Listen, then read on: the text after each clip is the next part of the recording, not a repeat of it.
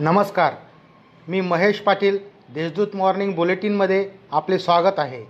पाहूया नंदुरबार जिल्ह्यातील आजच्या ठळक घडामोडी. काश या लघुपटाची विदेशात गौडदौड. नंदुरबार येथील बालरोग तज्ज्ञ डॉक्टर सुजित पाटील लिखित व दिग्दर्शित काश या हिंदी लघुपटाचे स्वीडन येथे पार पडलेल्या फिल्म फेस्टिवलमध्ये सेमीफायनलपर्यंत मजल मारली आहे. या लघुपटाला कोलकाता मुंबई व वेस्ट बंगाल तसेच विदेशातील यू के हॉलिवूड व रोममध्ये होणाऱ्या फिल्म फेस्टिवलमध्ये नामांकन मिळाले आहे. नंदुरबारसारख्या आदिवासी भागातील लघुपटाने सातसमुद्रापलीकडे मारलेल्या झेपमुळे खानदेशातील कलावंतांचा बहुमान वाढणार आहे. चित्रपटातील कलाकार रणजित सिंह राजपूत यांना वेस्ट बंगाल येथील फिल्म फेस्टिवलमध्ये बेस्ट अभिनेत्याचे नामांकन मिळाले आहे.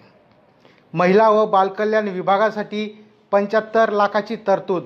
नंदुरबार जिल्हा परिषदेच्या महिला व बालकल्याण विभागासाठी सन दोन हजार वीस दोन हजार एकवीस या आर्थिक वर्षात पंच्याहत्तर लाख पन्नास हजार रुपयांची तरतूद करण्यात आली आहे.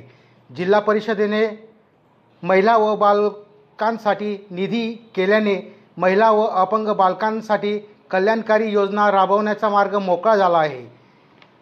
तळोदा येथे क्रांतीवीर बिरसा मुंडा यांच्या पुतळ्याचे आज अनावरण. विश्व आदिवासी दिनाचे औचित्य साधून तळोदा शहरातील चिनोदा चौफुलीवर स्वातंत्र्य सेनानी बिरसा मुंडा यांच्या सहा फुटी पुतळ्याचे अनावरण करण्यात येणार आहे.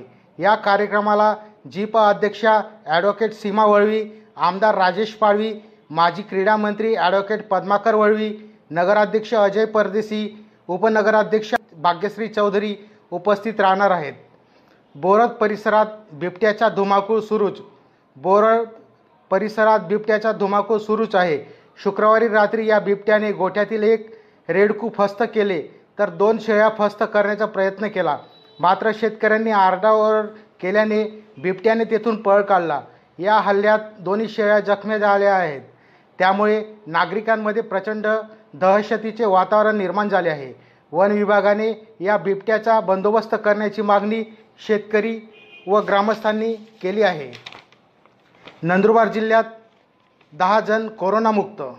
नंदुरबार जिल्ह्यात आज पुन्हा दहा रुग्ण कोरोनामुक्त झाले आहे. दोन नवे रुग्ण आढळून आले आहेत.